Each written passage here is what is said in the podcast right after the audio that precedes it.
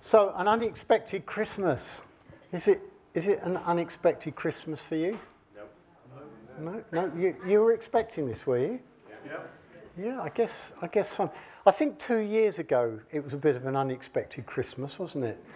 When we were told we couldn't have our visit our family and so on, and it was a bit unexpected. But Christmas isn't unexpected, generally speaking, is it? Um, I dare say the toy manufacturers are already planning for next Christmas. and, and all the shops, you know, it's, it's always sort of once you get September, it's beginning to go that way, isn't it?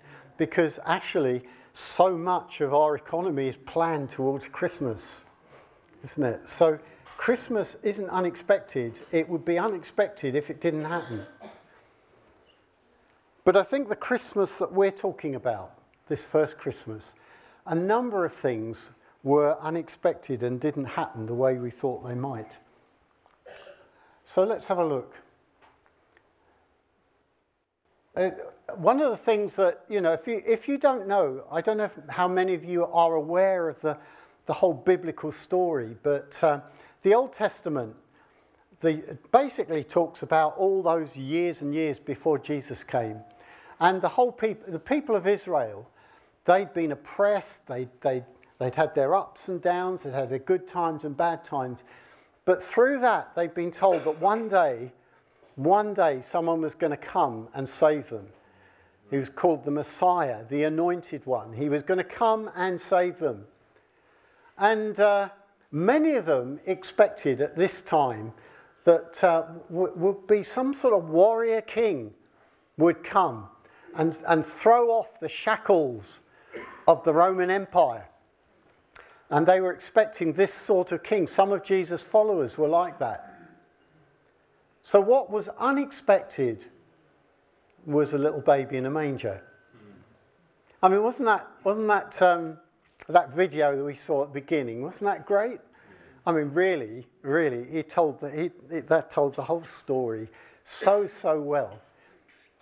Nobody thought really that um, it should be a baby. They thought they were expecting a warrior king. Well, if he was going to be born, they would expect him to be born in a, a palace with a very, very nice cot, you know, and bed, everything ready and laid out for him. What they weren't expecting was that.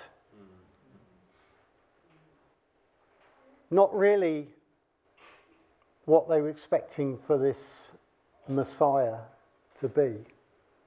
That whole um, story of the inn, of course, it's really saying that there was no room in the guest quarters, and the houses tended to have this area in a bit lower than the main living area where the animals were kept.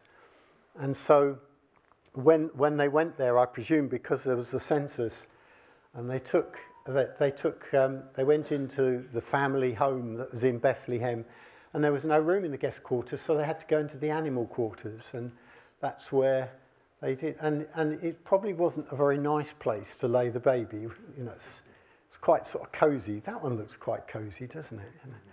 But actually, it wasn't very cosy. It was probably cold and drafty. They probably expected that if the Messiah was coming, it would be well known to all the people, the important people, and uh, it would be announced and declared in front of all the VIPs that the Messiah has come, the Messiah is here.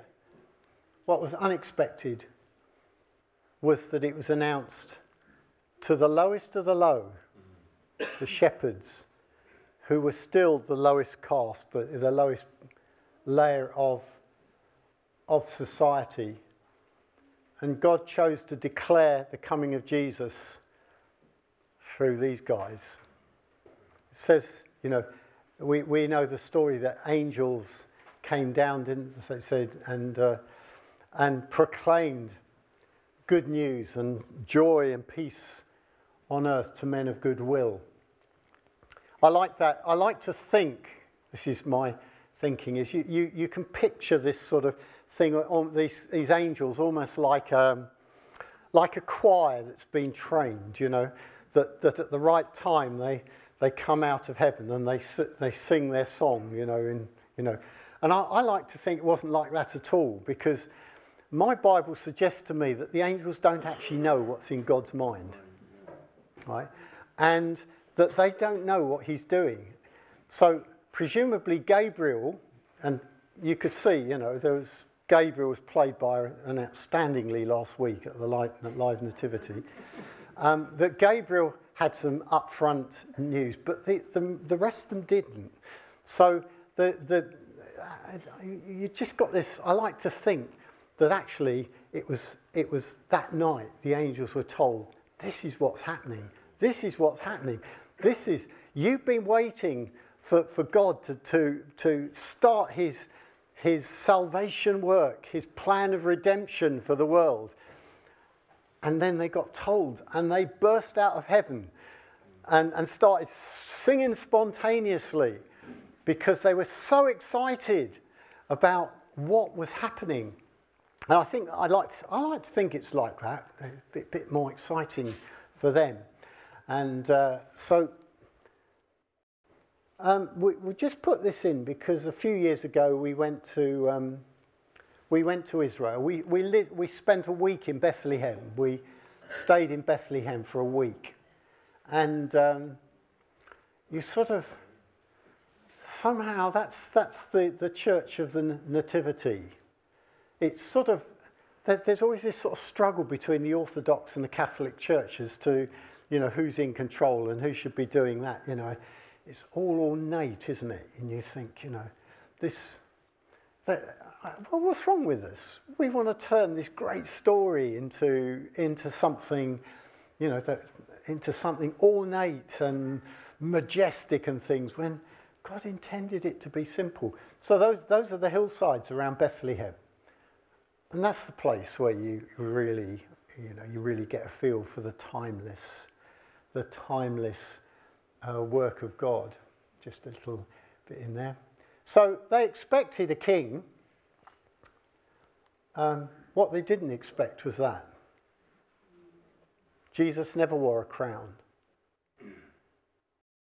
The only crown he ever wore was made of thorns and laid heavily on his head to bring forth blood and mockery and lowliness.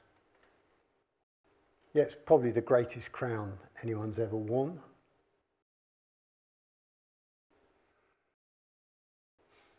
And it begins to, begins to communicate to us what, why God did it this way. Why didn't He do it with the king?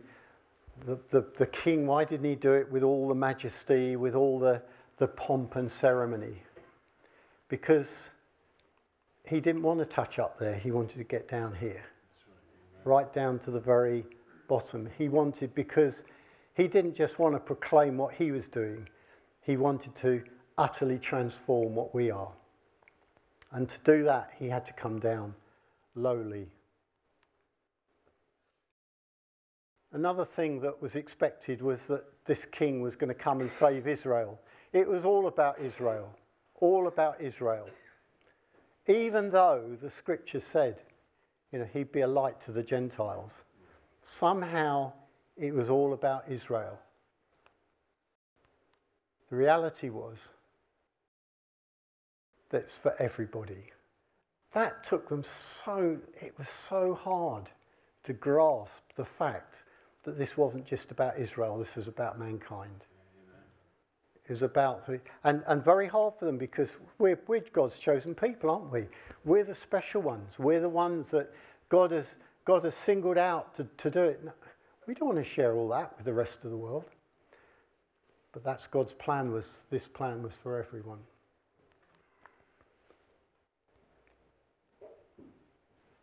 They also expected God to work with power. We'd heard a lot about in the Old Testament about God's wrath and his anger on sin and God's power. Lots of scriptures tell us about God's power.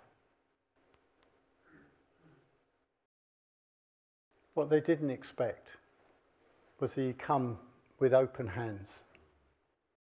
He would come as someone lowly someone humble, someone wanting to, uh, wanting to welcome people, bring them into a relationship with God, wanted to lift them up. He had to get underneath them, underneath you, underneath me, to lift, lift us up and bring us back into a place with God.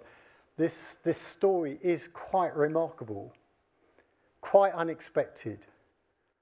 I doubt if any of us could have conceived such a story. But this was the story of God's salvation, and it could not have been done any other way. Jesus has come to change our lives. And I, I don't know whether you, one of the things I, I said, started off with Christmas is not unexpected, is it? I'm, I'm, I'm about to enjoy my 72nd Christmas. Um, and you know, you, you, you, get quite used to them, don't you? We do the same things, and you know, and sometimes the carols get a little bit, you know, hackneyed. Sorry. Um, and I always ask the Lord each year, give me something new, give me something fresh, something that I've not seen before something unexpected. Our God is an unexpected, uh, an unexpected God. He does things differently. So this could be for you an unexpected Christmas. I don't know if you've ever received Jesus Christ in your life. I don't know if you've ever met Jesus. I don't know if you've ever seen that character, but if you've not, this could be an unexpected Christmas for you because you could meet someone that is going to transform your life.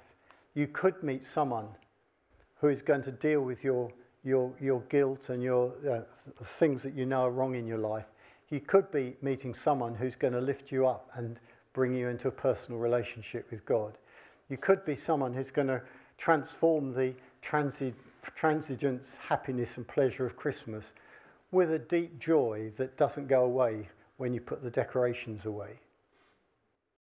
You could have a totally transformed life. And if you've never asked Jesus into your life, I invite you this Christmas to have an unexpected change in your life. And if you do know Jesus, can I invite you to seek God for something new and something fresh, something that is unexpected, something that can be born in your heart that you've never seen before and makes you see life differently.